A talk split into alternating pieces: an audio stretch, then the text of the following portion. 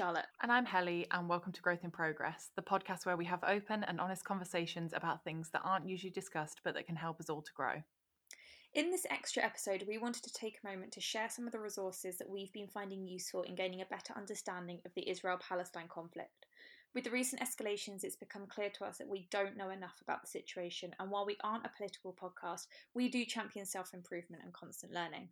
We don't have the answers, and we aren't trying to force or share a particular political agenda, but we do have a platform, and we think it's important we use our voices wherever possible to encourage everyone to learn more. It's complicated, but it's important that we at least try to understand. We want to share a couple of resources right now that we found helpful over the past week or so, but we're also going to link in the show notes a wider resources document that has more information for you. Those of you who have listened to the podcast for a while might be familiar with this document because last summer we did an episode about Black Lives Matter and anti-racism resources, so they are also still there if you do want to read them as well.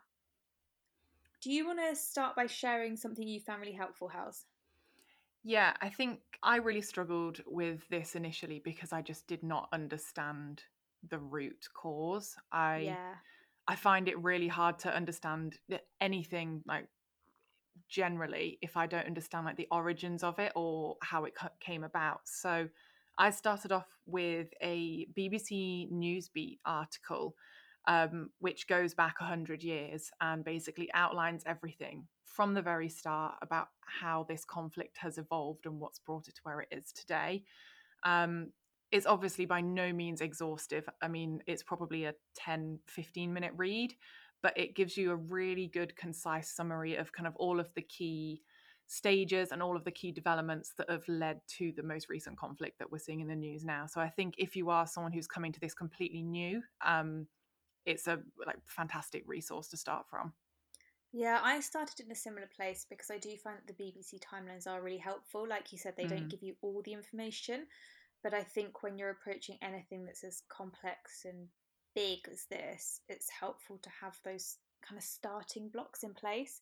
Mm-hmm. And in addition to that article you're talking about, they also did a good video, which I think was about 8 or 9 minutes long, and they basically break down like 6 key factors in what has led to the most recent escalations and the conflict. And again, I just found that really useful because I feel like I've absorbed quite a lot of the same information from different sources, but every time it just helps to build the picture a little bit more. Yeah, and what you were saying there as well about building the picture out, I found Instagram has really, really been a helpful resource for this in terms of getting different viewpoints and just understanding the nuances. There's been a lot of kind of information about, are you pro-Palestine or pro-Israel? And obviously if you're not fully informed, which I don't feel like I was, it's a very tough question to be asked because how can you possibly make a decision? And again, I'm not going to make a decision because this has been such a long and ongoing conflict and there are so many parts of it that we can't possibly understand or obviously unpack in this episode. But there's been some great pieces done by So You Want to Talk About, the Instagram page, and they've broken down not only how you can help Palestinians, but also what's been going on in terms of the Palestinian families who are being evicted from their neighborhood in East Jerusalem, which again is another facet of it that I had no idea about. So that was a really interesting resource for me to kind of learn more about what's going on with the conflict in Jerusalem. Their Instagram page is brilliant, and it is a really good resource for anything you want to learn more about. The work they do is brilliant. I've also found Amnesty International's page really helpful as well on Instagram. They've got a lot of testimony from people, so I find it quite helpful to understand like individual stories and something, because it does help me to just add a bit more context. But they've also been sharing like the facts as well, and they've done it in a really digestible format and a very accessible format, which I also really appreciate. The other one on Instagram I found helpful was I think it's about a week ago, an episode of The Daily Show. Yes, which was that. And really helped me to understand a bit more in terms of, I don't have to sit here and make a decision on whether I'm pro-Israel or pro-Palestine. Actually, it's more any violence is wrong. So you can learn and have empathy for humanitarian issue and a conflict like this. You don't have to make a decision as well.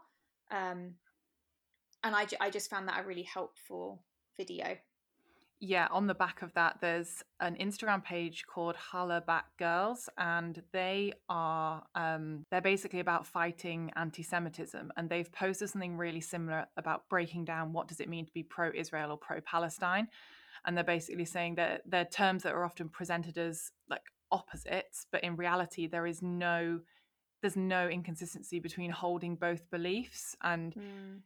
They pointed out that nowhere else in the world is there like a pro movement. Like there's no pro UK movement. There's no pro Brazil movement. It's something that's so unique to this situation. And pro Israel and pro Palestine have been coined as these terms where you have to take sides. But off the back of what you were saying, there's no sides when there's violence being perpetrated against each other, and you don't have to be on one side or the other when there's so many different nuances in this to kind of understand, because there's no one bad guy in all of this. Yeah.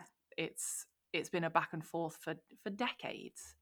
Yeah, and at the end of the day, it's the people in society who are suffering the most, and you might do your research and realise you do fall on one particular side of the situation, but I think it's still important that we all do that work to try and understand, because people are suffering.